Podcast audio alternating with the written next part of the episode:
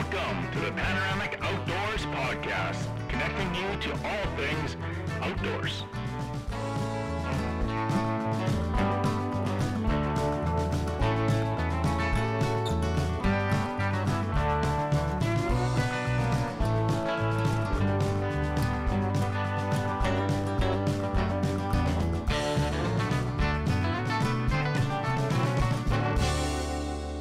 Hey folks, I'd like to welcome everyone back to episode 162, the Panoramic Outdoors Podcast. Excited to be here. We have Jordan Sillars from the Meat Eater crew, the managing editor there. So that is an exciting guest for us, I would say. Hey, Brennan? Yeah. Is that a fair assessment? Yeah, he was pretty rad to talk to. Yeah, so there's Tristan here sitting across the table from Brennan right now. Really excited, again, to dive into this podcast. But before we do, Brennan, I think this is the first intro that you and I have done together. Is that fair to say? Yeah, I think this is the inaugural one for you and I. Yeah, for sure. Awesome. Yeah, and it's been kind of a good time to be in the podcast conversation, mainly because, at least for myself, I feel like I've been able to get outside a little bit more lately. So at least I have a few things to chat about. How are things going on your end there, though? First. Not too bad. I'm still out in BC working, but was able to get out for a quick poke at some grouse today. So it's BC, man. It's a different beast. There's all kinds of cool stuff to get up to out here. Yeah, you sent a pic. It looked quite successful. Like this.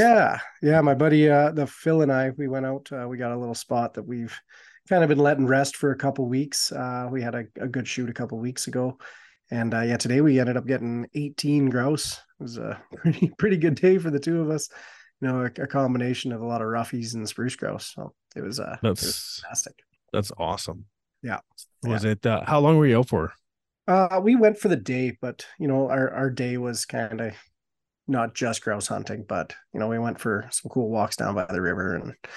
Yeah. Got looking at some different stuff and yeah, more the early morning. That's when they were out, and then there was sort of a midday blitz of them, and then in the sort of early evening or late afternoon, they came out again, and that's all it took for us. So it was really good. A lot of driving around, just looking at stuff. It's a little hard for me to conceive of because I'm used to like grouse hunting on the prairies here, and that normally entails like just kind of walking down a trail. Mm-hmm. And I got the dog here now. Is it a little different in BC? It's a different beast. It's uphill for half the hunt and then downhill the other half. And the trails, they're old logging roads, or they're old decommissioned FSRs or whatever. But walking up, one side's usually kind of a sheer cliff and the other side is just a very steep part. And for some reason the birds always want to fly from the nice side over to the trees on the sheer cliff side. So, shooting them out of a tree is kind of like, well, you're going to have to scale the wall. And yeah, there was some pretty cool Spider-Man we had to do down some cliff faces to go get a grouse that just bounced his way down a little bit. But yeah, it's definitely different than the prairies. You can just go down a corridor at home and not have to worry about too many hills or anything like that. Yeah. Is the bush a lot bigger too? Like, are the trees? Yeah, the massive cedars. Can't believe how big some of these trees get. Yeah. You just like you can't even hug anywhere near around them, and you just look straight up, and yeah, it's they're not too. I feel like our bush is far more dense, maybe because of the hawthorns and a lot of the undergrowth we get. Like they get not as much as us, like these massive trees, but it's pretty free moving around them. I've found in areas that I've been hunting in, so that would make it a little easier, eh? Yeah. It's just intimidating because you can't see the tops of the trees. They're high. Yeah.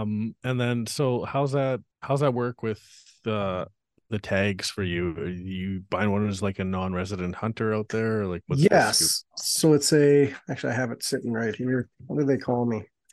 A non-resident hunting license, unrestricted. So that means for small game, I'm able to go without a BC resident tagging along.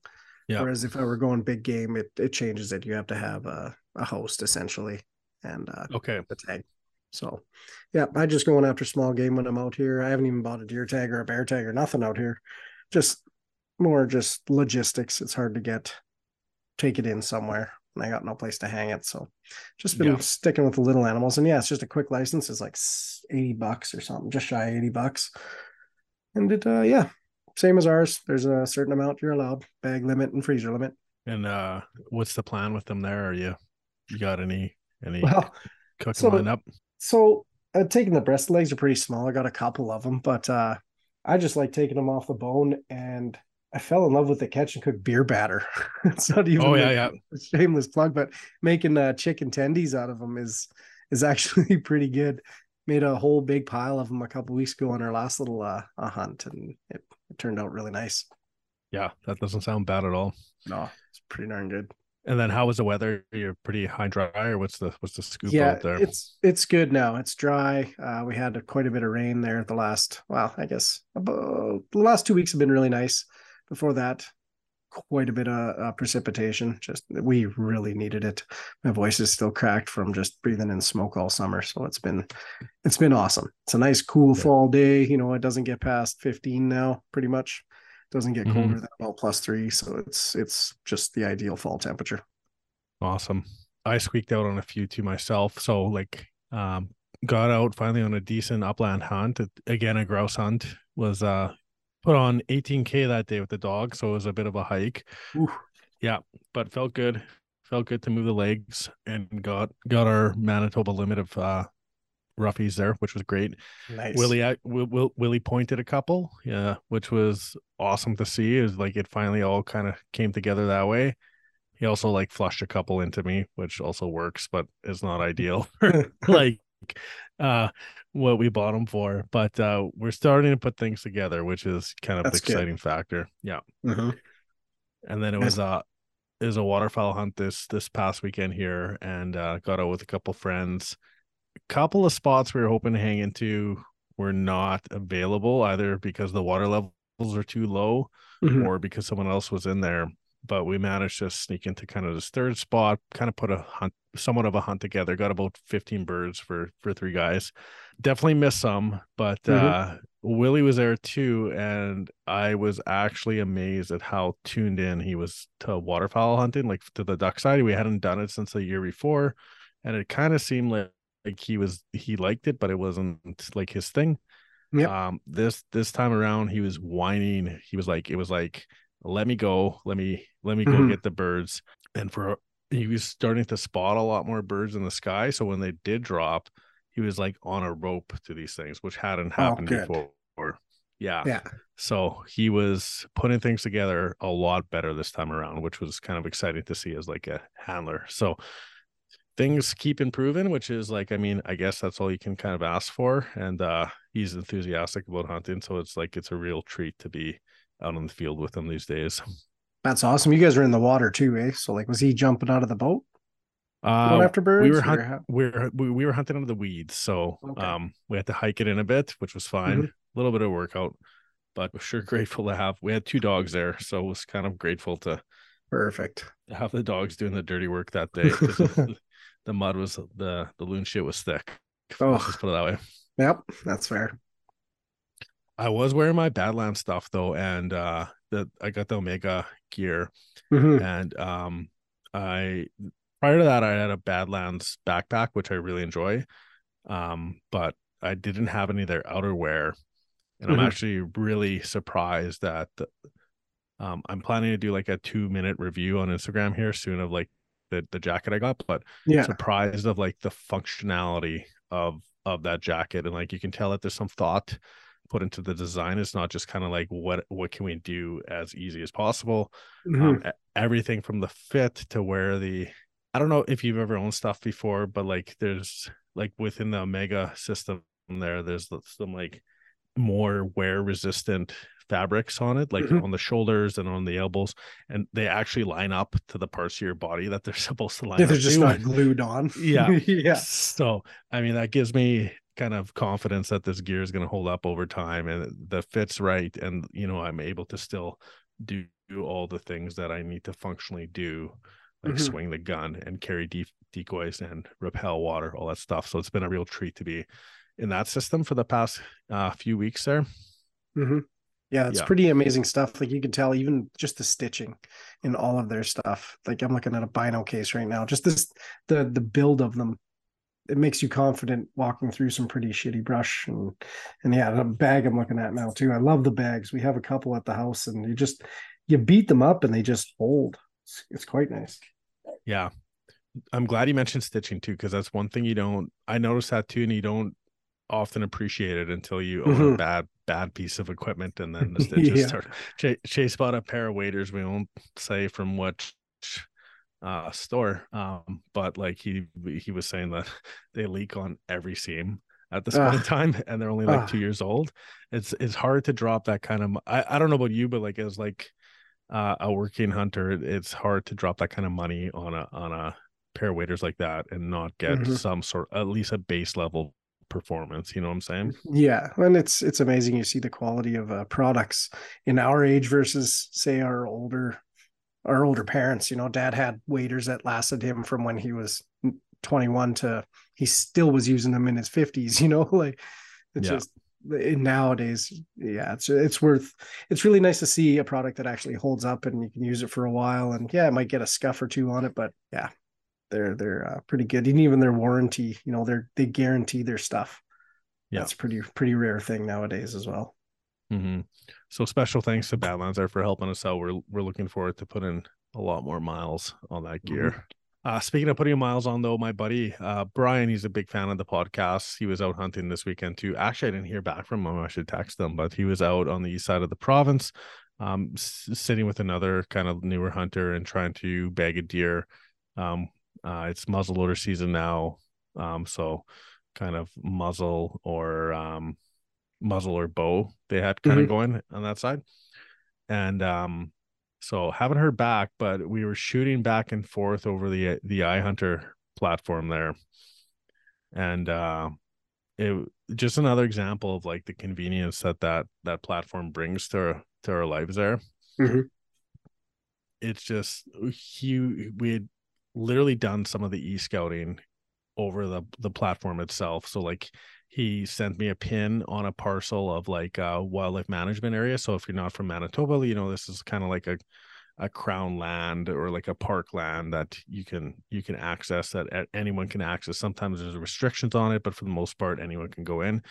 And we broke it down all from like the aerial view and was able to like look at access points and some theoretical areas where deer might be moving. And so that's shaved off, hopefully for him, some time on scouting on the ground, given that he was only going to be out there for the morning. So, like I said, he sent me a pin this morning of where he set up the blind. And so it was kind of a cool close to the circle. I guess closing the circle would be a picture of a deer on the ground. But like as close as it could get, given that he only had kind of the morning to hunt. So yeah, just another shout out to like a well thought out platform, I would say. Oh yeah, the efficiency of it, right? Like making a plan and working a plan.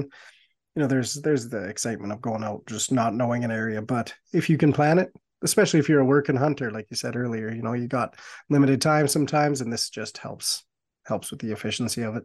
Yeah, and not to compare brands or anything like that, but I did notice like the Facebook post. I don't know if you would have seen it floating around, like asking about the iHunter and Onyx platforms, and I'll admit, like I don't have a lot of experience with Onyx, but I did go to check the comments, and there was a lot of iHunter. So it seems like iHunter's done good for, I guess what I'm saying, has done good for a lot of folks across Canada. It wasn't just Manitoba, or I know they're based out of Alberta, or have been historically, and it wasn't just Alberta folks. You can.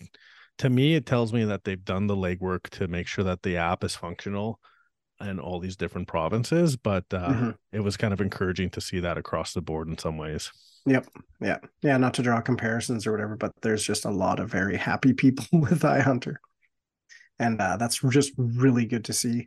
I know like one of the things April and I have, we talk a lot through the iHunter app when we're actually doing our sort of hunting activities. Being able to chat with her through there. Yeah, she's my wife when we talk about it and stuff, but looking through our chat logs, trying to find what I was talking about in a certain spot, being able to go on the app and just be like, no, this is what we were talking about that day. keeping that conversation there. Keeps it very organized. Yeah, I was going to say, you guys aren't like flirting through the iHunter app. You're just kind of keeping it on top. I don't know how much flirting I got to do. She's already done. You got to keep the fire going, you know? She's like, I'll keep putting some waypoints. You meet me at this waypoint. Yeah. Okay. Just a few breadcrumbs. Yeah, she'll just put little hearts everywhere, and I'll have to find her in the trees with whatever else she's killed and help her drag it out. Yeah. Surprise. Yeah. So. Need help got on this one. That's right. That's good. Yeah. So if you haven't tried out iHunter, make sure you check them out. There's a few ways you can get them, obviously in the app store, but you can also, I actually do use the website once in a while, because sometimes, especially if you want to look at a more like detailed layout, it can be good. And you can even just do some of your waypoints and planning that way too. So they're online at ihunterapp.com. So it's there's kind of multiple access points to do your e-scouting and kind of your logging, all that kind of stuff. Yep, 100%. Yeah. That's been pretty good, man. You had mentioned you'd been to Harvester the other day. They've kind of got some fall stuff out right now, some more fall hunting stuff. I know April and I talked about their boat storage on the last podcast there. I think that's still going on. I couldn't tell you about how much room they got left, but definitely go check them out for that. Yeah, always something new kind of going on in that regards. I poked in just to say hi, honestly. So that was just the way it was going that day. So but Sean was in, so it was good because I caught him, so we just shot the shit for a while. But they're always bringing something new in, and they are stocking up on their hunting stuff as well. Also, like, if you're in a pinch for ammo, I know the Herman's Gun Company there does carry ammunition as well as reloading supplies, so they might be another access point or another stop for folks if especially if you're finding that wherever you normally get your stuff from doesn't have. Be sure to keep them in mind. Heck yeah. They just added boat storage, like you said, which is, like, to me makes a lot of sense. Selkirk's in a good location for most folks if you're going the Lake Winnipeg route, or if you're going the Red River route. There's a lot of fishing points around Selkirk that would be on the way, especially for Winnipeg residents. So even White Shell to some extent, or Lac de Bonnie, right? Like, Selkirk's not a large detour, and it might be a little closer than home than storing your boat in Lac de Bonnie too. So if you did need to access it for spring cleaning or whatever, you know, it might make a lot more sense. So be sure to check out Harvester for that. And then I got the boys on the band there released another single, Cowboy's Last Ride. So I got to plug that one just to make sure that you give it a listen, because they seem to just be coming out with singles every other month here, so the band is rolling. Have you had a chance to listen to any of those, Brennan? Or honestly, no, I'm pretty lame out here right now. It's work eats up quite a bit of your day when it's 14 hours a day. Oh man. So I don't even get a chance to listen to music. 14 hours a day work, 3 hours a day April, and that's pretty much my life right now. A little bit of grouse hunting on Sunday when I shut my phone off. So but I will be checking them out for sure. Totally. Yeah. No, everyone I check in with keeps saying that the band just keeps releasing bangers. So give it a listen for sure. And then if you did want to check out the store, they're located at 506 Mercy in Selkirk, Manitoba there. And like I said, or like we've always said, it's kind of like even if you're not there to buy something, it's just a fun place to poke your head in and say hello. So huge shout out to Harvester as always. And then I guess we're kind of at the point here where we're getting into the podcast, but like we were chatting just a little earlier before we got on here about Jordan and just kind of his breadth of knowledge and his motivation here. But was there anything that you were kind of really looking forward to on this one? I know you were in on this one here, Brennan, so. Well, yeah, I was in on the squirrel hunting. It's been something that's really intrigued me over the years, because I don't know why more people don't hunt small game like that. I mean, it's a pretty viable thing to eat, and they do a lot of it down in the States, especially where Jordan's out of in Texas there. You know, he's in the piney woods and going around, he says, laying by a bunch of oak trees and looking for them, and well, shit, we got lots of oak trees up by us. So it's something that I'm looking forward to getting into. And it was nice to nerd out a bit over that in the podcast. He's a very well-spoken person. You know, he writes a ton of articles, you know, ranging topics from like conservation, firearms. He does some really cool firearms one, like when he pits different guns against each other, or like a caliber check, or gear, wildlife management, all kinds of cool stuff.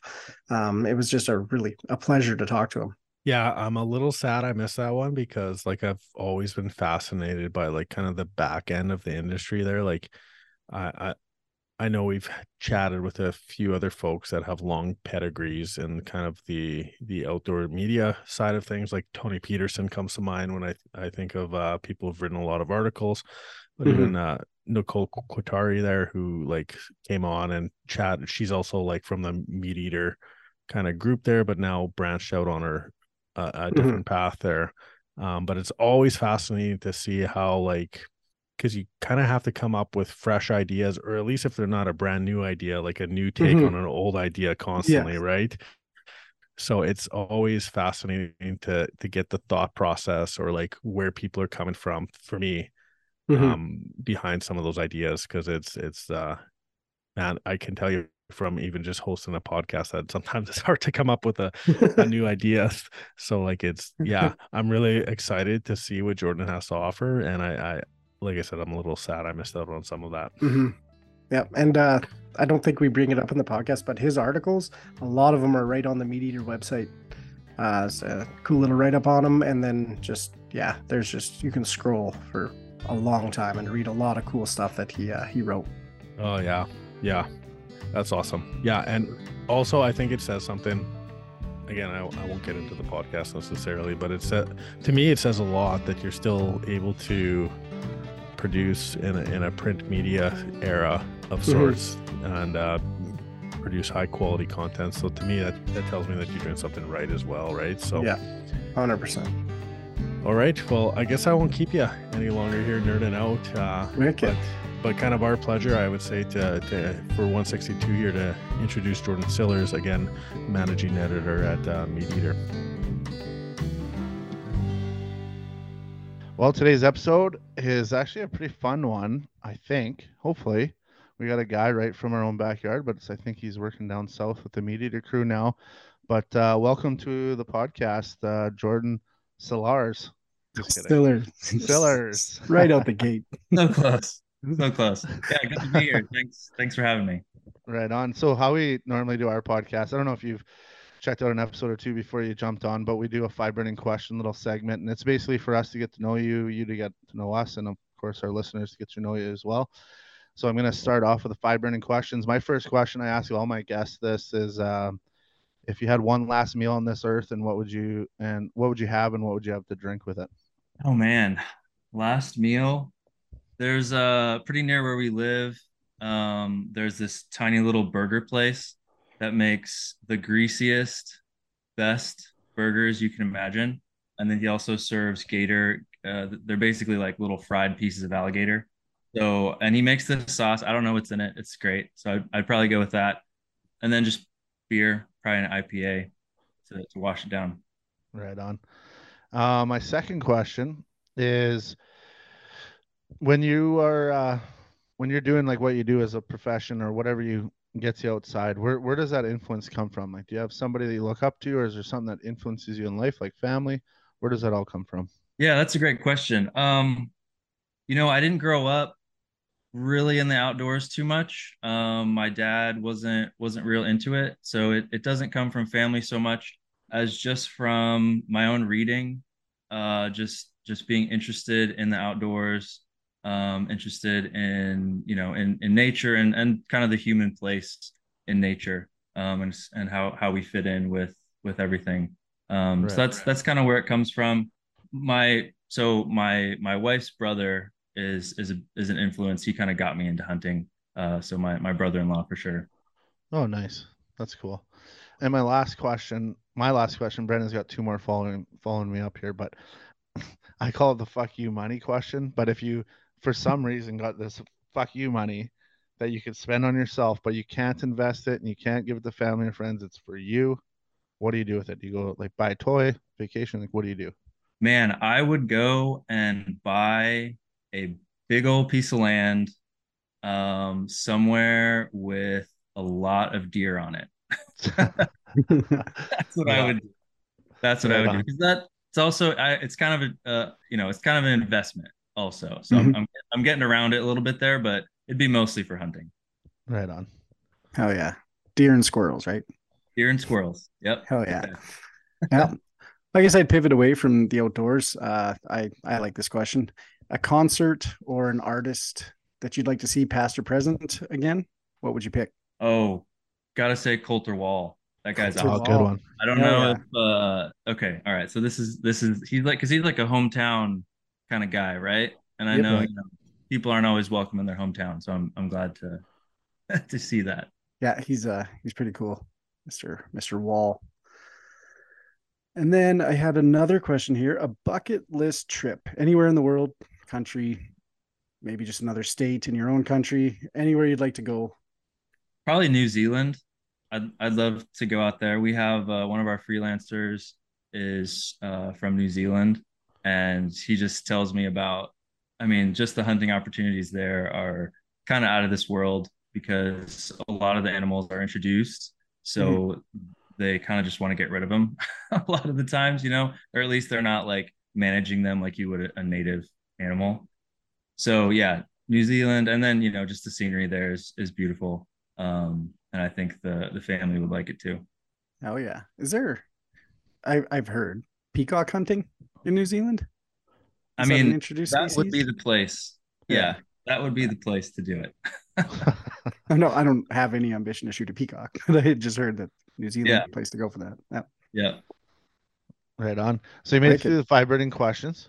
So round of applause, because sometimes we've had people on there that take 45 minutes. Sometimes it takes like 3 minutes. So I think that was a perfect amount of time for that. But there's quite a few reasons why I kind of reached out to you, and I've read a few of your articles or blogs or whatever you want to call them in the past, and the one thing that always kind of sticks out is that, like, for conservation in the world or for conservation in North America, the Americas, Canada, whatever it may be, we need more young people to be involved, and you seem to write a bit about that, quite a bit, or not quite a bit, but a bit about it. So that's kind of the reason why we wanted to get you on. But to kind of start off, you kind of already mentioned that your father or whatever wasn't much in the outdoors, and you got into the outdoors because of your brother-in-law. But can we maybe rewind back and how did that all start for you, and like where did that passion come from to even get involved with the outdoors? Yeah, probably I had two really close friends in high school, and we would take these trips. So I grew up, I'm in Texas now, but I grew up mostly in Virginia in the Shenandoah Valley, and we would take these float trips basically down the Shenandoah River, which is, it's gorgeous. It's a great kind of place to be outside. But we would take these, we called it the Leaky Worm, I think was the name of the boat, because it was just this, like, the oldest, like, crappiest John boat you can imagine. And we would just stuff it. There were three of us, and our cooler and our gear, and just like we would like weigh it way down, way heavier than it was supposed to be. But those are just such fun trips. We camp on basically islands in the middle of the river, and just like fish down the river, camp out, fish at the island, go like wading, swimming, that kind of stuff. And those are just really great trips, like great time with buddies, great experience. We didn't really know what we were doing in terms of the fishing. I kind of want to go back and like try again, but we did catch, we caught stuff. I remember one night it was dark, it was after dark, and we were catfishing, and we pulled in like, we thought the biggest catfish that had ever been caught. Like it probably wasn't even that big, but like just that memory, that experience, it was so exciting. And so that's really kind of where it started. 'Cause like I said, I didn't really grow up in the outdoors too much, and it really just progressed from there, and that's kind of a natural, like, you start with fishing when you're a kid because it's pretty easy, and you sort of progress up as you get older, and so that's kind of where it started. Nice. And then, like, once it got started, like, what was the thing that kept you going? Like, I know, like, conservation, American, like a little bit of American history. There's a bunch of stuff that I think that you get your vibe from, but like, where, if you don't mind me asking, where does that all come from? You know, I think I was really inspired to start hunting sort of more seriously after I read The Omnivore's Dilemma by Michael Pollan. Have you guys read that? It's I don't know. It's good. I would definitely recommend it. I forget the year it came out, but it's written by this kind of like, I don't know, sort of urban guy who just starts to investigate where our food comes from. And it's sort of his journey, like figuring all that out, figuring out kind of the industrial way that a lot of our food is produced. And the last chapter is this great narrative of he wants to have a meal. He wants to have guests over, prepare a meal that he gathered or hunted entirely himself, right? So he learns how to forage from some like foraging experts in his area, and then he goes pig hunting in California. I forget exactly where it is, and it's this great description. You know, first time hunting, and he goes and kills this pig, and he has, you know, he describes his kind of emotions and how he feels, and then how he prepares the pig, and you know, butchers it, and then serves it to his guests. And I thought, like, that's really cool, because I don't, at the time, you know, I don't really know where my food comes from either. I'd never really thought about it very carefully. And so that's really largely what motivated me to get into hunting big game. Yeah. It's very interesting because like, like one of the reasons why we started Panoramic was like, and I've said it on multiple podcast episodes, is that we've had so many people like, in age ranges from like 10 to 40 that have reached out to me personally about like getting into hunting or, you know, finding your own food or whatever that may look like for that individual. Right. And like, that was one of the leading parts of us starting the program or our little business, is because we want to get people outside, but that seems to me, and especially after COVID, there's so many people that have, you know, come up in this world and don't know maybe the outdoors things or didn't have an avenue or a mentor to show them those things. So it's very interesting that, you know, you come from a world that you weren't really into it, but now you're like right in the middle of it. Like you're working for a big group, and your day to day is the outdoors. Yeah. I am very fortunate. I feel very fortunate. I mean, I started freelancing just to kind of fund the hobby, you know, because hunting is expensive. It can be expensive. Oh yeah. And so I started out freelancing, and then got connected with Meat Eater and freelance for them for over 2 years, about 2.5 years. I was just writing articles, wasn't employed. They would just, you know, I would pitch stuff and then they would approve it or not. And then I'd write the articles. And then I just had an opportunity to come on full time, and they were like, yeah, you know, this is great. But yeah, I am kind of the stereotypical, like, I don't know, the last 15 years, probably a lot of people have gotten into hunting because of the food thing, you know, right. And that's been a very productive, actually one of the first articles I wrote for Meat Eater was about Alberta and how they've increased their percentage of hunters in the state. And they're like the only like province or state to have done that but at the time I wrote the article, and I talked to some of the people there, and they were like, yeah, the food thing is big. Like that's a reason a lot of people get into it.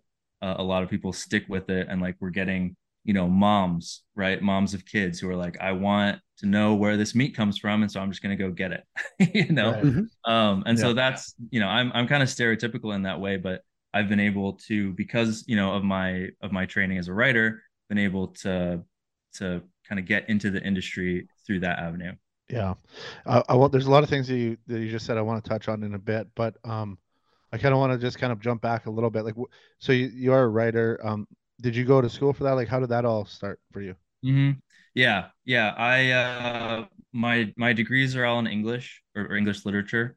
So okay. I was always a big reader growing up. So I tell people my dad didn't teach me about the outdoors, but he taught me to play basketball and he taught me to love to read, which nice. Both things have been incredibly, you know, a huge part of my life. And I'm very blessed to be able to do those things. But yeah, big reader as a kid.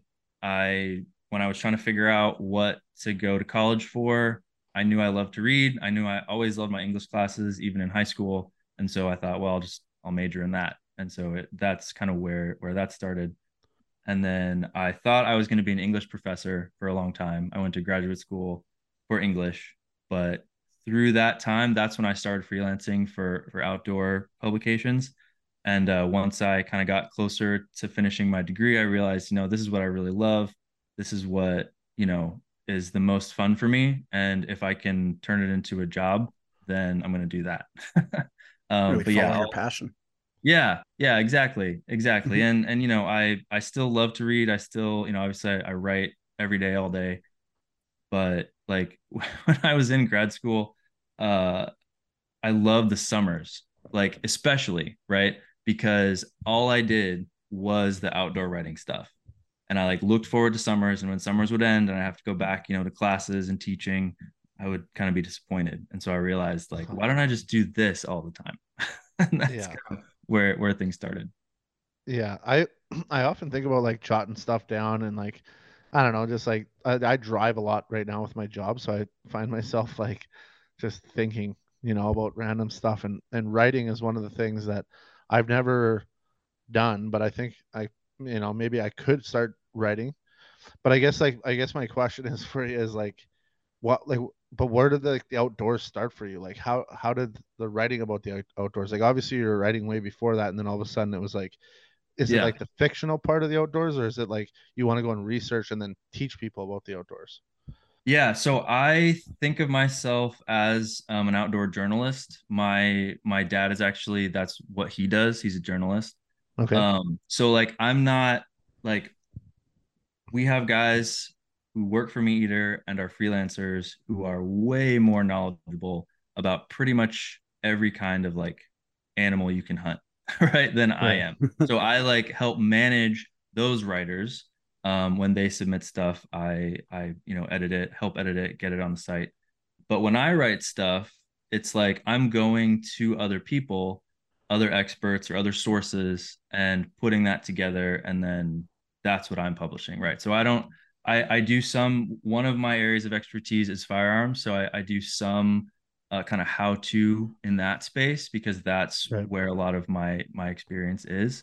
But if I'm going to do a piece about, well, I just don't, right. I don't do those how to pieces.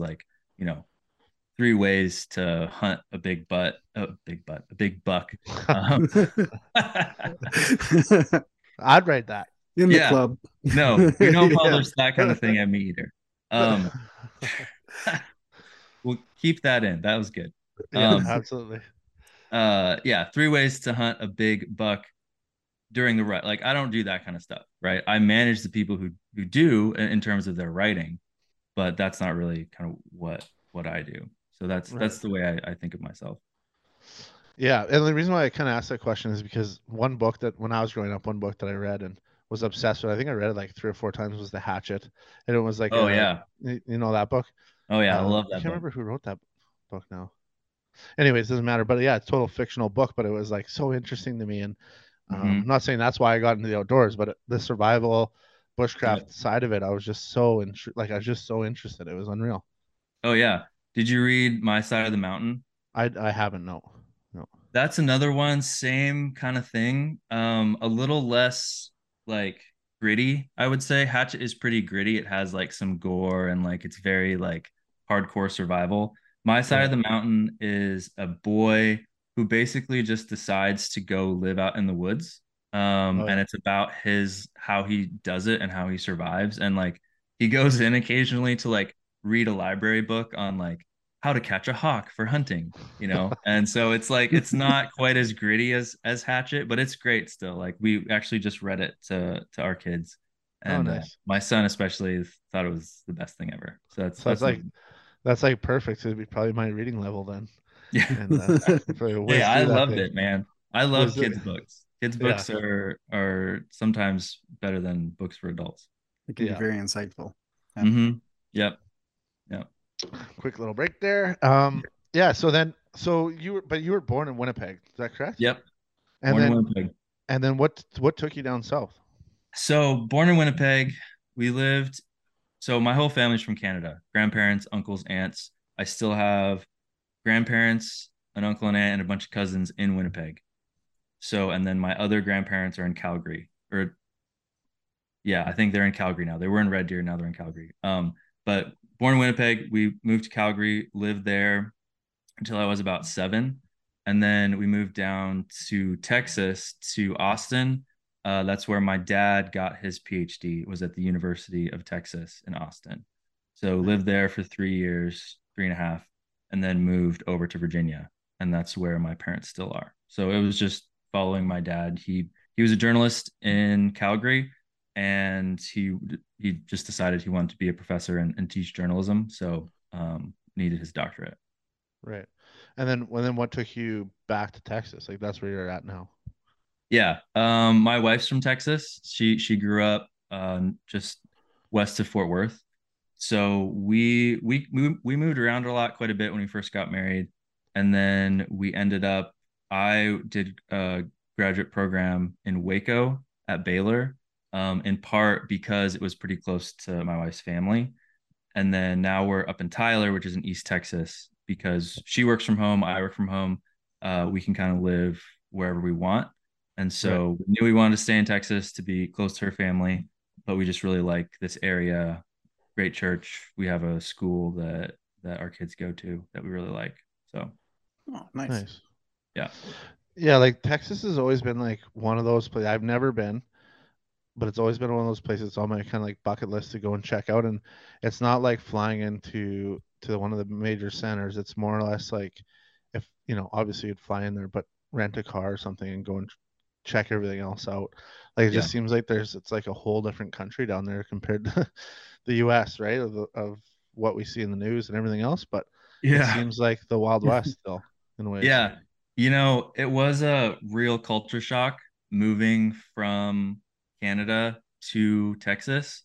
Even, you know, for me as a 7-year-old, I remember we lived in an apartment for a while, and I had a little friend named Andy. And this kid had, I mean, at the time, it seemed like he had the thickest Southern accent. And I actually couldn't understand him sometimes, and his parents. Like, they would say things to me, and I was like, I don't know what you're saying. I think you're speaking good. But yeah, I mean, you know, there's lots of things that are different, lots of things that are the same. Texans definitely have pride in their state, which is one of the reasons I like it. I like living somewhere where people are proud of where they're from. Yeah. Do you ever go and like pay for your groceries, and then people look at you and be like, yeah, you're Canadian? Like, do you think you have an accent for anyone else? No, well, so I don't think I do anymore. I did in high school, and not a very thick accent, because again, we moved when I was 7. But like, my parents, you know, have fairly strong Canadian accents, and so like saying out, and like any of those OU words, people would be like, "Why are you saying it that way?" And so when people find out you're from Canada, it's just like, that was my thing in high school. Yeah. I went on this cruise in like the Caribbean, and ran into these people from Texas, and they were so oblivious to Canada. They're like, they legit like thought we lived in igloos and had polar bears, and like I had to like explain to them, like, no, we don't, like, we actually have houses the same as you. Like, it was insane. Oh, yeah. Funny, but... yeah. No, we get that a lot, and you know, Texans love Texas. You know, there's lots of people who just never leave, and they're like, why would I want to leave Texas? And so Canada is just like totally off the board. That's right. Houston's beautiful. We're not worried about that at all. Yeah. I did a trip to Houston for a certification one time, and we rented a buddy and I went down there. We rented this 2-door Charger, just this beautiful car, and just cruising around Houston. That city is awesome. Absolutely awesome. We got in a little bit of trouble one night downtown at a BYOB. Apparently you can bring your own booze to things. We really didn't know. And we got messed up. Yeah, it was a good time. Texas took care of us. Yeah, man, Houston's huge. So sprawling. There's just like, you know, you can say like, oh, I live in Houston, or like, I'm going to Houston. And then another person can be like, oh yeah, I live in Houston too. But you live like 3 hours away. Right. Mm-hmm. It's just like so massive. And Dallas Fort Worth, same kind of thing. Actually, I had a cousin. Well, I have a cousin who he trains horses, And so he came down here to Texas, not to where we are, but actually to where my brother-in-law lives, to like get some training from like another horse trainer. And so he was staying with my brother-in-law, who's very Texan. I mean, he's like born and raised, you know, great guy.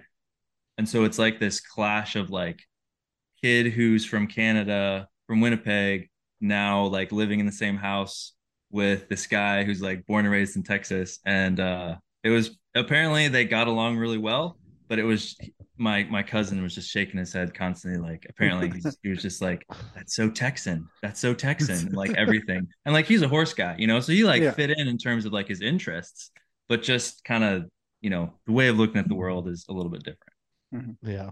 Yeah, for sure. I want to jump back there to the writing side of things and, you know, some of those influences that you have. And you did mention that you do write about guns and stuff. And I know one thing that we don't talk about is politics, but how much of the gun writing articles that you do, like kind of get sucked into the political side of things? And do you ever find that like writing about guns is kind of a touchy subject, or do you have an audience that you're usually shooting for? No pun intended. Yeah. I mean, most of the gun articles we publish are more of the like informative, right? Like I write a lot about different cartridges and kind of their performance and, you know, whether they're good for X, Y, or Z animal. So most of them are like that. Occasionally we will write about legislation. And then, you know, like when I write about that kind of those kind of topics, I try to be fairly even-handed. You know, I put on my like journalist hat and I say, you know, here's what this side says, here's what the other side says. And, you know, it's Meat Eater. So like our audience is like generally pro gun, right? I think like most people in the outdoor space are. Mm-hmm. And so, you know, they kind of draw their own conclusions and people seem to appreciate the kind of even-handedness of the way we try to cover those issues. Yeah. And like, that's the only way to do it. And for obvious reasons. And like the reason why I kind of just asked about it is just I just find that it just seems like I don't know how to explain it properly, but I guess like sometimes to have a opinion or if you want to write an article or whatever, you almost got to risk being offensive or risk being wrong in someone's eyes. And like putting it out in the public, it's like, well, someone can grab an article that you've written 2 years ago and like put it against you about maybe something else that the media has done. So that's why I just kind of ask, is it must get super tricky when you write about certain articles, and just that's got to be in the back of the mind, right? Yeah, for sure. And I mean, that's why it's not just me, right? Like we have a team of people. I have my kind of direct superior who's another of the editors. And so she looks at it, you know, and then if we have a question, we'll run it by other people. And so once everyone's like, yeah, this looks good, you know, then we publish it. But like at some point you just have to write what you're going to write and then defend it, you know, because you're not going to make everyone happy. That's just not a thing that's going to happen. And so you have to know who your audience is. You have to serve your audience, right? Like I'm there to serve the Meat Eater audience and provide them with good information that's helpful to them and helps them understand whatever topic it is I'm writing about. And so I try to just keep that in mind and give them the information that I would want, you know, as a reader. And then if people don't like it, you know, it's like, if you've done a good job, you'll be able to defend it and explain why you said what you said. And you don't always get it right. You know, sometimes you have to issue a correction, and that's just part of the thing. Like we publish a lot, you know, and so every once in a while, it's like, okay, yeah, we got that wrong. Let's correct it and move on. Mm-hmm. Corrections can happen years later too, right? Society changes their mind on something and then it's just different. So I mean, articles. I don't think we're writing anything that's so like, that's likely to change like in the next 10 years, right? Like it's not so like flamethrower that, you know, that we're going to have to like issue a retraction in a couple of years. But yeah, you know, like if we go back and say like, well, this wasn't quite what we wanted, we can issue a correction or, you know, write another article being like, we published this back then, here's why. And now we're publishing this now, and here's why. And kind of let people read that. And I think most readers, like despite the comment section sometimes, you know, of anything, right? A YouTube video, an article, whatever. I think most readers are fairly reasonable and would be like, yeah, you know, that makes sense. Mm-hmm. I really do like the article. It's kind of one of more of your recent ones about the firearm legislation that we have going on up here right now, where, you know, certain firearms are going to be banned under certain wording and how that can be perceived as unfair because, you know, you're just criminalizing hunters. Yeah. So it was a really good article and very, very easy to read and understand. You named some of the people that are involved with these laws that are getting written. And it was great. It was short, sweet, and to the point. And I wish, and I hope that a lot of people up here read that because it's just something people can get something from. Yeah. Thank you. I appreciate that. And, you know, as someone who was born in Canada, I had kind of a special place in my heart. You know, I wanted to do a good job with that. And really kind of express and explain the perspective of hunters and like why this will be a problem for many of them. And that's really what I was trying to get across in that piece. It's important for us to get it right in especially the wording and what it is that they are writing about, like writing these rules around. Like everybody needs to be educated, including the people that are passing these things. Yeah. Right. Exactly. It's amazing. Sometimes it's like, oh, like we're down here, we're dealing with, they passed the gun bill last year and it included a provision that said that a certain type of federal funding couldn't go to programs that train people to use weapons. And so the Department of Education interpreted that to mean, well, we can't use this money to do like high school archery classes, right? We're not allowed to do that anymore. And, you know, like a bunch of conservative legislators voted in favor of this bill. And they're like, no, we didn't mean that. And it's like, well, it was in the bill. Like, it wasn't that long of a bill. Like you could have read it and been like, I wonder. And I think phrasing. Exactly. Your phrasing. What are what will be the consequences of this? Yeah. Hunter education with, you know, firearms, all their weapons, technically by definition, I suppose. Right. Exactly. Yeah. Exactly. So hopefully they'll figure that out. I've seen a lot of even Democrats have been like, this is not good. We should fix this. So hopefully they'll fix it. I think they're going to fix it. I think it'll be fine. All right. Yeah. But and then kind of keep on like jumping back to this writing thing. We get into a good conversation about that. But the one thing that I will mention is that when I came across Meat Eater quite a few years ago, the one thing that I really did appreciate from what not only Steve Rinella did, but everyone else that was involved in that whole group was kind of like what you said is like, you're kind of, you know, let's say catering into the outdoor world, but you're kind of taking in anybody that wants to question you, you know, and there's like there's a YouTube video of Steve, I think at a book signing or something, and someone kind of challenges him. He was a vegan, right? I think it's pretty popular. Right. And like, that's the whole vision I have for Meat Eater. And like you said, like, yeah, it sucks because sometimes there's comments in some of these articles that might not help. But at the same time, the Meat Eater like almost takes that challenge and then, you know, feeds off of that. And like, that was one of the things, like when I was reading some of your articles, I could kind of see that like in ways that like, it's, you're not writing to one audience, you're writing to everybody. And like, there's going to be people that don't disagree or don't agree. Right. And there's going to be people that might agree and be like, oh, you pussy, we don't do it that way down here and wherever, like we don't do that in Manitoba, you know. And I think Steve does a great job setting the tone for that, because I was a fan of Meat Eater before I worked for them, right. So it's really a pretty cool job for me, but like if you listen to the podcast, we have, you know, these kind of hot button issues, and he's good about knowing both sides and giving both sides room to argue. And then like if one side, like if they're having a guest on that's advocating for a certain side, like for example, Bigfoot. Yeah. Right.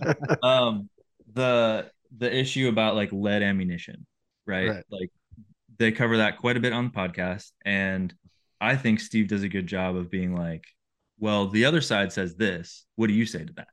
You know, right. And kind of going back and forth and allowing for that dialogue, rather than kind of just picking a side and like, we're going to stick with this no matter what. Yeah. And so, yeah, we try to do that, you know, as much as we can, while at the same time, you know, we're about hunting and fishing and conservation and wild food. And so like, if there's a threat to that, we're not going to be like, well, it'll probably be fine. You know, like we're going to take a stand and say, no, like we need these seasons open. We need hunters need opportunities. We're not just going to close the season because you don't like it. Right. And so like, we're going to take a stand on that kind of stuff. But, yeah. You know, if there's real debate, we're not going to shy away from it. If you're listening to this episode, we know you love local, and so do we. That's why we're going to encourage you to check out your local co-op. Co-op is in over 600 communities across Western Canada with over 2 million members. Co-ops are a member-driven organization that serve the local community. You can check out co-ops for all your food, fuel, home and construction, as well as agricultural needs. A membership costs you $10 to get in, and you're going to see that back in equity. You don't need a membership to shop at co-op, but you'd be missing out on all the equity and most importantly your say in how that company runs. For groceries, if you want to shop online, you can check it out online at shop.crs and select markets. There's hundreds of local products sourced and packaged all across Western Canada, and even free cookies for children in store at the deli counter. If you're looking at a home and building experience, they have local experts available to help with any plans, large or small, and free home and garage blueprints available for online download. Their gas stations are not just a great place to stop for fuel, but also for snacks and a recharge. They're available all across Western Canada. Voted the cleanest bathrooms, they have full service at most locations and car washes at most locations. On the egg side, Co-op's been in the business since 1930 and has continued to lead the way in not just energy products needed for seeding, harvesting, and everything in between, but also in the growing inventory of high-quality products, including crop inputs and feed that Co-op manufactures and distributes. Co-op's private label production selection is growing every year, providing growers with the high-quality products they expect from the name they trust. Co-op also offers a range of fuel, lubricant, and propane products, and also provides farm buildings, grain bins, bulk fuel, fuel tanks, livestock equipment, fencing, and heaters. Wherever you are, be sure to check out your local co-op because they have it all. Yeah, for sure. And like, that's one of the things up here in Canada I struggle with is there's, you know, groups that are advocating for everything, but then there's a bunch of people out there, like even my neighbors, probably my dad, like a whole bunch of people are like, well, you know, I don't shoot semi-automatic rifle or semi-automatic anything other than my shotgun. It's just like, well, that could be your shotgun though. Like you got to get involved. And, you know, and there's people out there like, meh, I don't know. But it just seems like this, the States or the U.S. Has such good outdoor communities that are like almost tight knit where they're like fighting for the same thing and everything kind of comes together and you're pushing back. And it just seems like in Canada, we're like far and few between. But yeah, it's just like one of those things, I guess. Yeah. I mean, I think like anytime you get close to a group, you're going to start to see those like divisions, right? And so it always looks more united from the outside. But certainly there's lots of groups doing lots of great work, defending, you know, hunting rights, fishing rights, firearms rights, and they're working in Washington and then in the state capitals. A lot of good groups doing a lot of great work. And so we are fortunate that those groups not only like lobby the legislators, right, but also get out the word when something's happening. And I mean, I like with that semi-auto ban, I heard about it. I thought it got out there. You know, even down here, people were talking about it. So at least with that, you know, that seems to have been broadcast pretty well. Mm-hmm. It got pretty twisted up with center fire semi-automatic firearms. It's like, wow, shit, that's a lot. That's a lot of shotguns. Right. So, it's all the shotguns. Right. Again, exactly. Phrasing. Yeah, exactly. Yeah, they were really pushing it, And I think it kind of like, that's a little too far. Even if you don't use a semi-auto, even if you don't use X, Y, or Z, it will affect you down the road. And if not you, then your kids, you know? Yep. Yeah. That's right. Yeah. And like the thing that comes to my mind too is like, and this has been said by thousands of people, but like, you know, we have a problem with drunk drivers. Let's take away the sober drivers' cars. But like, the thing is like, well, no, actually, first of all, let's take away all the hot rods and muscle cars first. You know what I mean? And let's upset those people. And then after that, we're going to take away sedans and, you know what I mean? Like, if you want to think of it that way. And it's just like, it's crazy that the thought process is that way. Well, yeah. I mean, I think there's like, they see it as low hanging fruit. Right. So they see it as a way to galvanize supporters and something that they can pass. And so they're going to do what they can do first, and then they're going to move on to the other stuff. And then, you know, they're not like shy about saying that. It's not some like conspiracy theory, right? Like, We can jump down a huge rabbit hole on this one. We're on the rim right now. Yeah. I would just about started bringing up how the Chinese actually have knives on chains now. But anyways, we won't go there. So back to writing. So when it comes to, you know, you doing the writing thing, and like, what's your favorite topic to kind of cover? I know you've kind of said you're not going to be covering how to hunt for big butts, but like, what do you like to cover? Like, what is your favorite thing? Yeah, that's a great question. You know, we have this series at Meat Eater called Barroom Banter, and it's, well, I believe it was Spencer Newhart's idea, but it's kind of a catch-all for like crazy stuff that you haven't heard of, but that would be cool to talk about at a bar. Right. So this is like anything from like stories about duck hunters that like a bunch of duck hunters died one day because this like big storm rolled in, or like I'm working on one right now that we'll publish next week about a gun that a guy invented in the 1870s that shot a triangle bullet down a triangle shaped barrel. Wow. It's that's cool, fascinating. So the reason he did it is because if you think of it was a revolver. If you think of a revolver cylinder and how there's like when the cartridges are circular, there's all that kind of extra space between all the circles. But if you make the bullets triangle shaped like a pizza, right, all the way around, it uses up more space and lets you have a bigger, heavier bullet while fitting the same number of cartridges in the revolver cylinder. So anyway, that's what I'm working on now. It's really interesting. I like those kind of like, because they're a lot of times they're kind of funny stories. They're interesting stories. They're fun to research. It's fun to talk with people about them. And so I think I enjoy that stuff maybe more than anything else. You know, I do also love writing the gun articles. That's a lot of fun.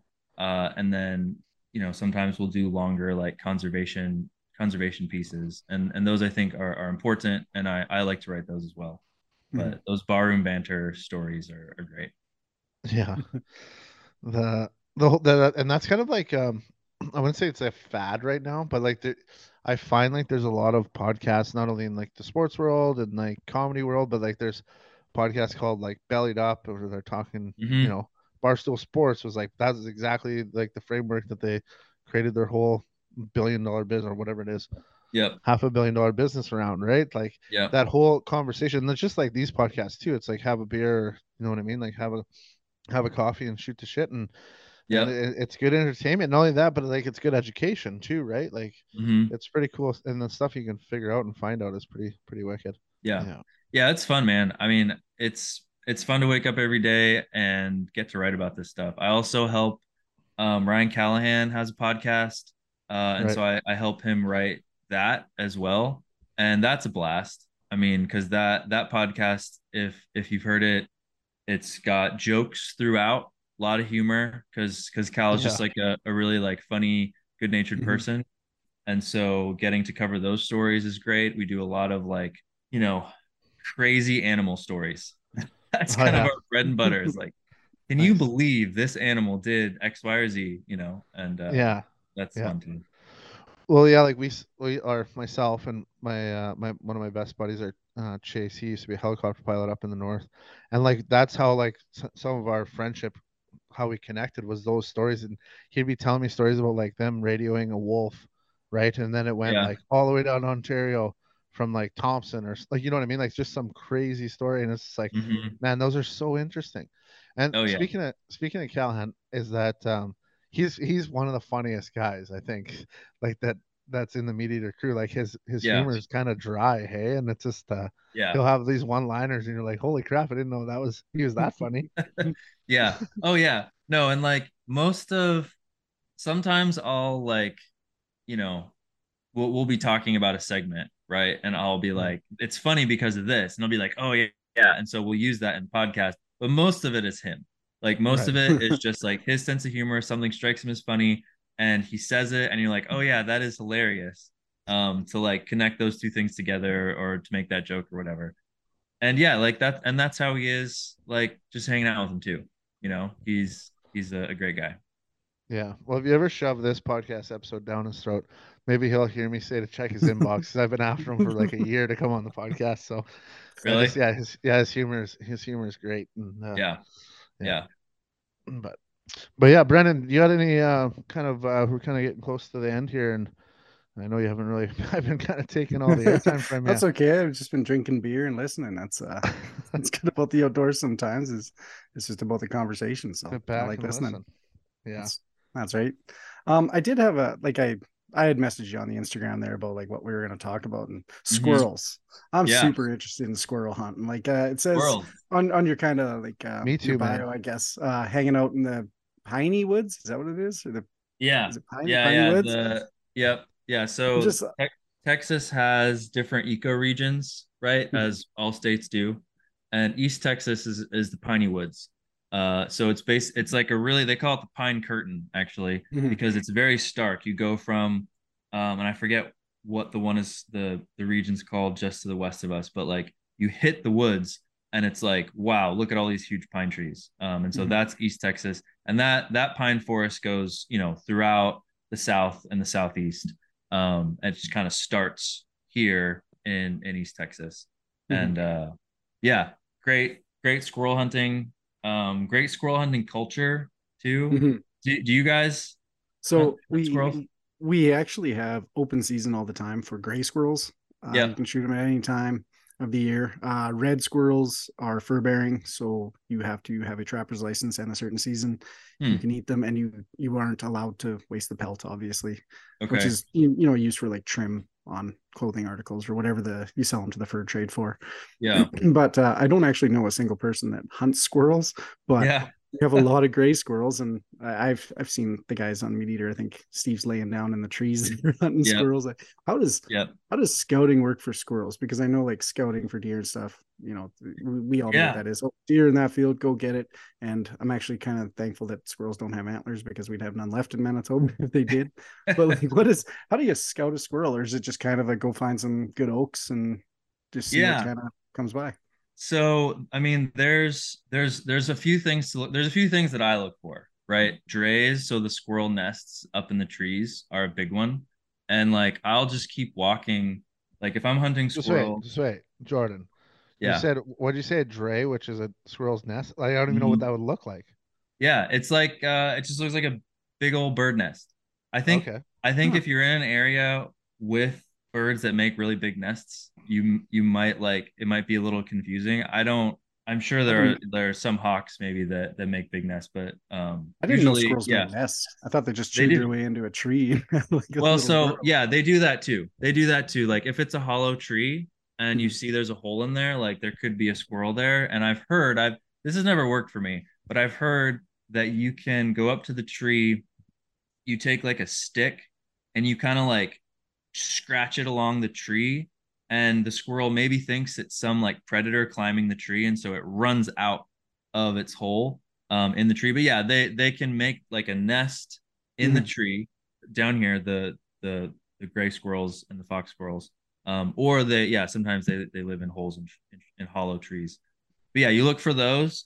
And then they make these, and I don't know what these are called, but on the ground, you know, when they're like burying stuff, they make these little holes in the ground. And here with all the pine needles, you can a lot of times see where they've made these little holes. And so you see a place with a bunch of drays, a bunch of these little holes in the ground. There's probably going to be squirrels there. If there's oak trees, you know, you're looking for places with a bunch of acorns. They're gonna like that too. And so yeah, you're just looking for those types of places. There'll probably be squirrels there. Sometimes there aren't, or sometimes they know you're there and they just don't come out. And so you know, it's hard to know which is which. But way to game.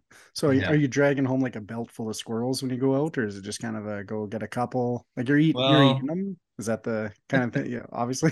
Yeah, a belt full is the goal. Usually it's more like a couple, you know, depending on where I'm at and how much time I have.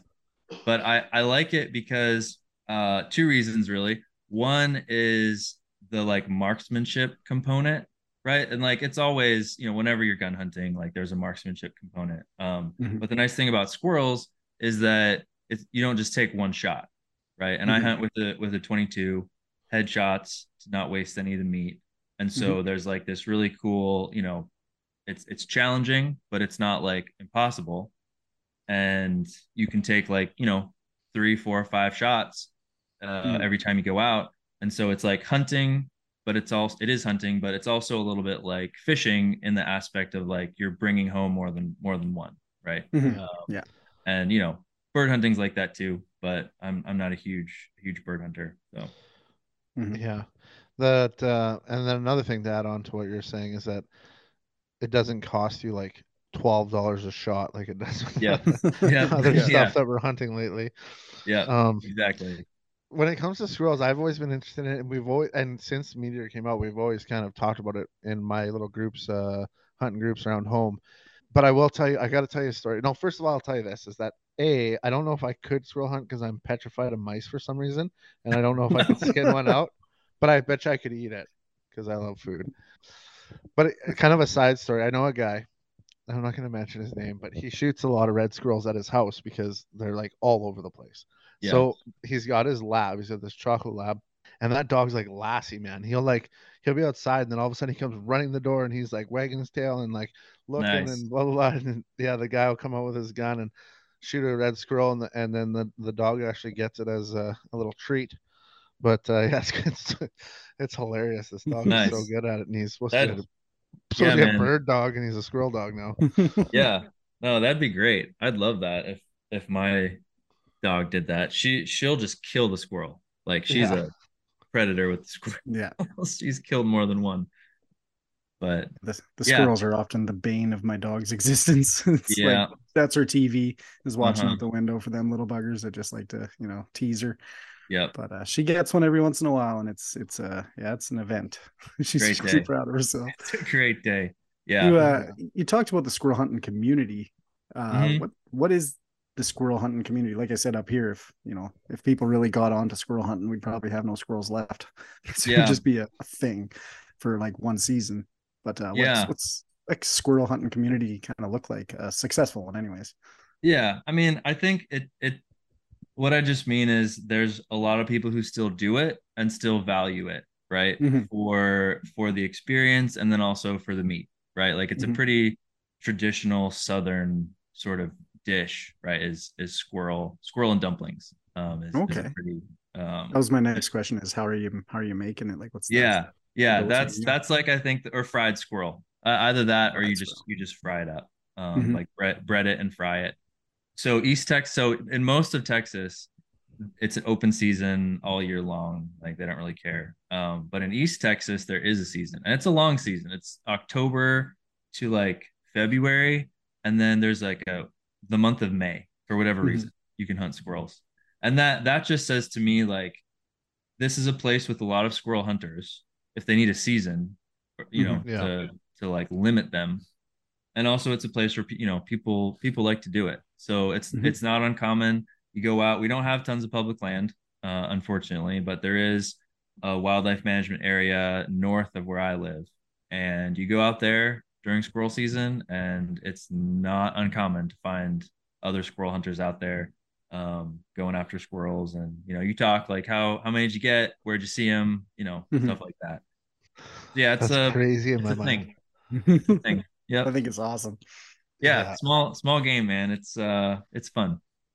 I always, and that's one thing that I kind of often wonder about, you know, like I said earlier, when I'm driving and I'm just like thinking about nonsense, is like where the disconnection was for humans between like southern states to like, let's just say Canada in general, because like they do like frog legs and they do squirrels and they do like crawfish, and that's stuff like, I don't know if our, you know, maybe we're too stuck up here in Canada. Maybe we're not as polite as we thought we were, but like we, I don't know. I've never had it. Brennan, I don't know if you can vouch for me or not, but I've never ate a frog in Canada. I've never ate, you know what I mean? Actually, like, shameless plug to Heritage Go Up. You can get frog legs from Heritage Go Up a couple times a year. They do like the frog legs. Yeah. Chicken of the swamp, I call them. And yeah, just like the chicken wing, the bottom ass of a frog. They're really good. Really good. Just barbecue sauce them up. I did not know that. Yeah, I've had them a couple times in April. Like, fucking frog legs. Like, yeah, hell yeah, why not? That's awesome. Like co-op grocery store. Yeah, Neepawa has frog legs. To text me when they're out. Yeah, yep, hell yeah. Huh. Yeah, man. Good. I mean, I'm sure there's like a ton of different reasons. It seems like probably like environment. And like habitat, I'm sure is a big part of it. The swamps down here have a lot of frogs, you know, I'd imagine so. Yeah. And like, you know, you guys have lots of small game. But, so I don't really know why, I don't know. I don't know why, like culturally it's more of a thing in certain communities in the South, but like, it's a thing all over too. Like, you know, lots of people like, in like Michigan grew up hunting squirrels too. Yeah. A bunch of people still do pigeon. We call it squab, you know, canned pigeon. It's actually really good. A lot of the old boys that are listening know about squab. It's it's real good stuff. Yeah. The old boys are still trying to figure out how to put the podcast on, but when we get it on for them, like my dad, when I can get it on his truck for him, he enjoys listening to them. Yeah. And the other thing that I think about is like that disconnect. Maybe it was like, I don't know, maybe this is just me daydreaming, but like, you know, when people came up to Canada or came into Canada or whatever, it's like there are so many other game to you know, to use or harvest compared to like some of these southern states that might have been in like very bad poverty or whatever it may be, and there wasn't much around, or they shot them out until there wasn't nothing and they're like eating frogs and I don't know. That's just me daydreaming. Yeah, no, I think that both of those, you know, the poverty thing, it's like we don't have money to go to the grocery store, so we go shoot some squirrels, you know, and we go collect some frogs.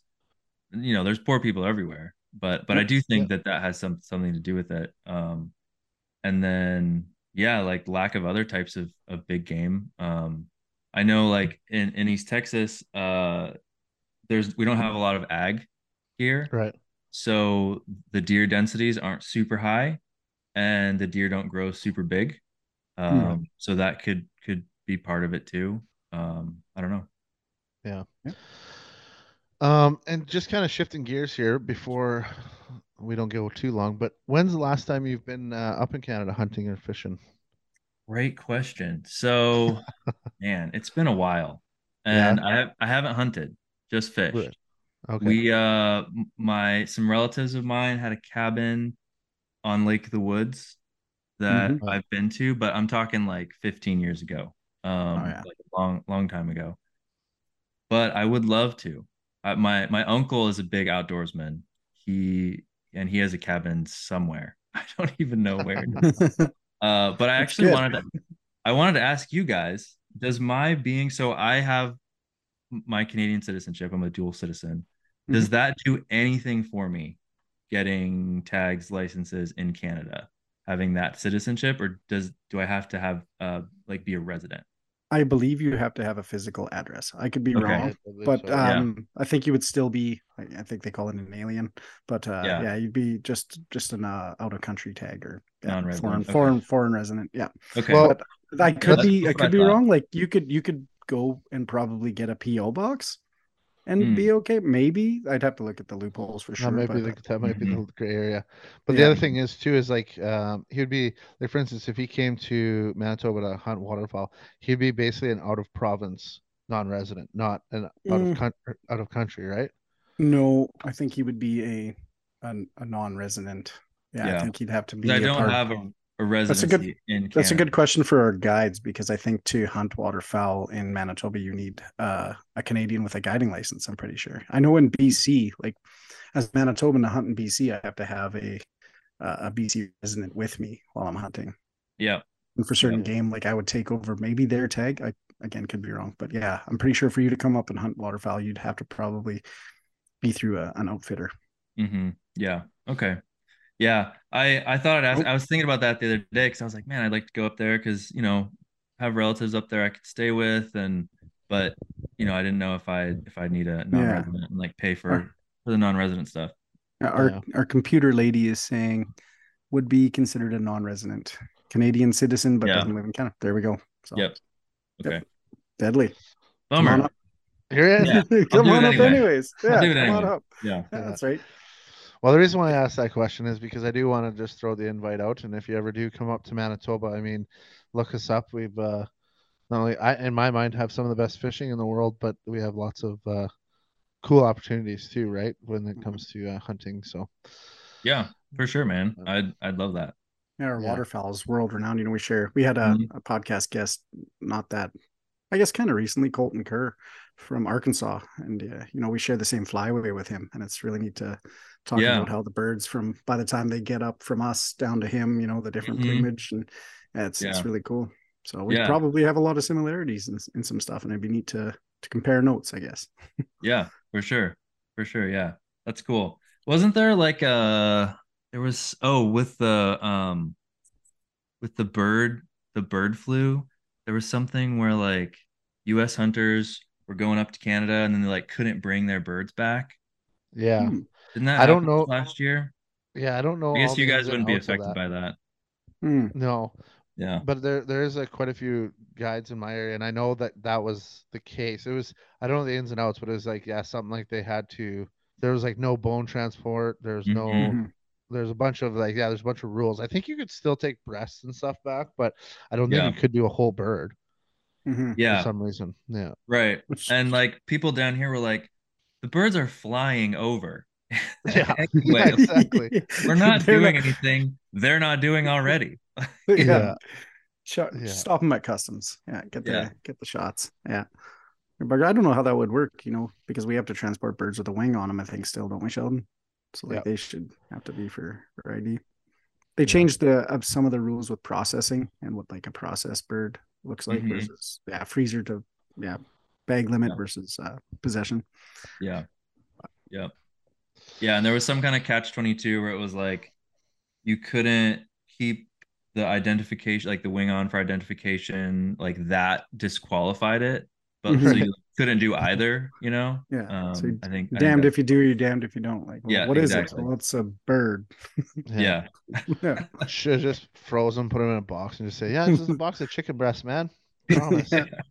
Very red chicken breasts. Well, right on, Jordan.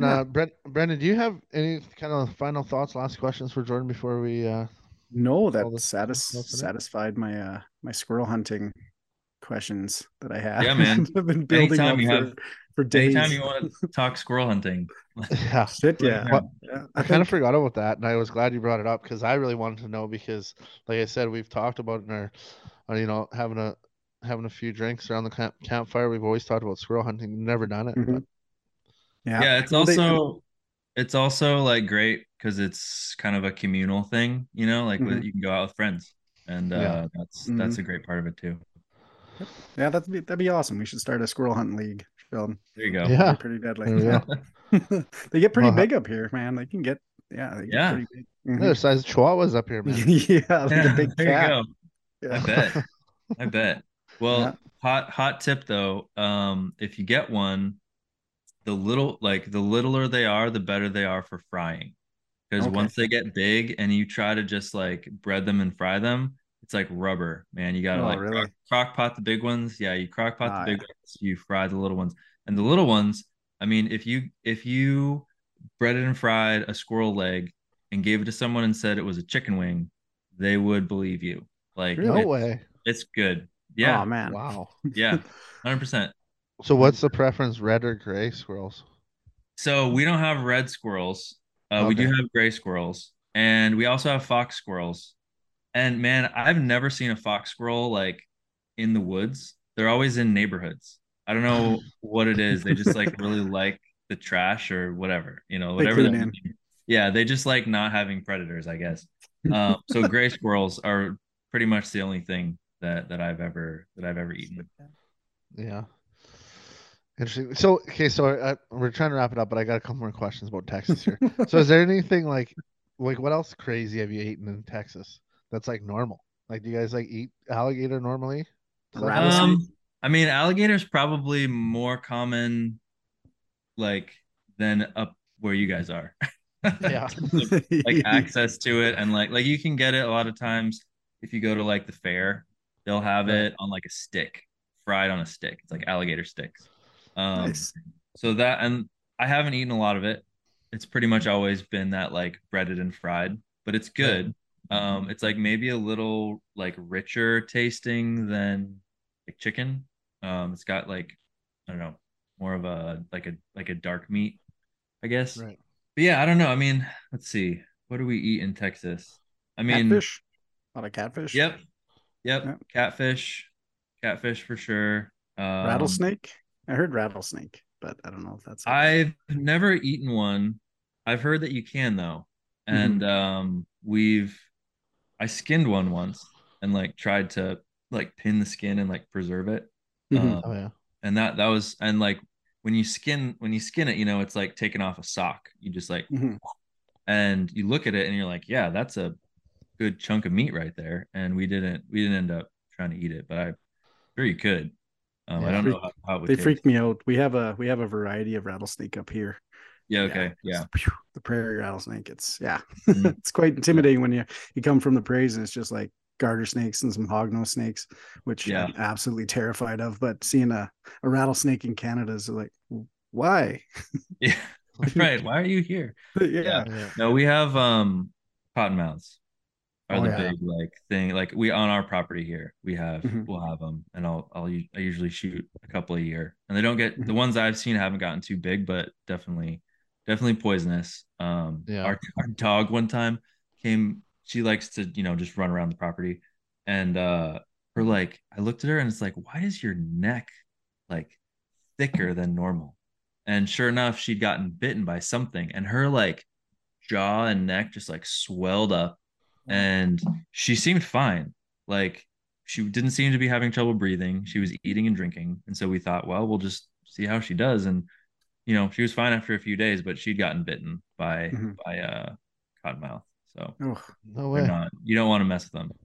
They're pretty aggressive. Not the ones that I've come across, but I usually like the ones that I've come across. It's like we're clearing brush somewhere, you know, and you know, we have the tractor out or whatever, and we like clear some brush, and there's one right there, you know, and you see it from a ways away. I've never like stepped on one.